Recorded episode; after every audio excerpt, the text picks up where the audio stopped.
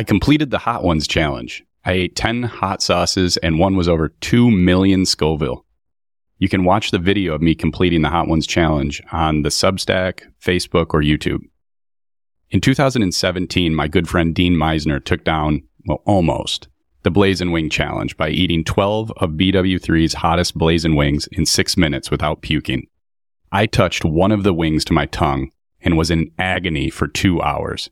Year of the Opposite is about challenging myself to do new things. So last year I decided that I was going to start what I called spice training so that I could beat the Blazing Wings challenge too. And by January of 2023, I did it. I successfully completed the Blazing Wing Challenge with Drew Piotrowski and Matt Gillett there to witness the disgusting display. Recently, my good friend and business partner in MyVilla, Chris Strandt, surprised me by purchasing the Hot Ones Challenge set from season 21. To give you a comparison, Blazing Wing sauce ranks in at 350,000 Scoville, and the last dab, which is the last sauce in the Hot Ones Challenge, is a ridiculous 2 million Scoville. This week, I passed the Hot Ones challenge and ate all 10 sauces.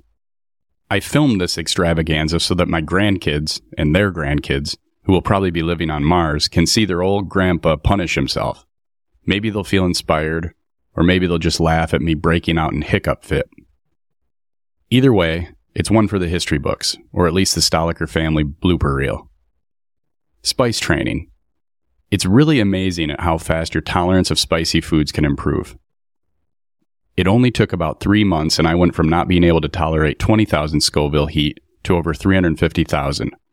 I wish I could say that I had a complicated strategy for how I did this. The reality is, I just ate hot foods often. That's it. I would eat jalapenos as a snack. I would buy 10 or so at a time and eat them on car rides.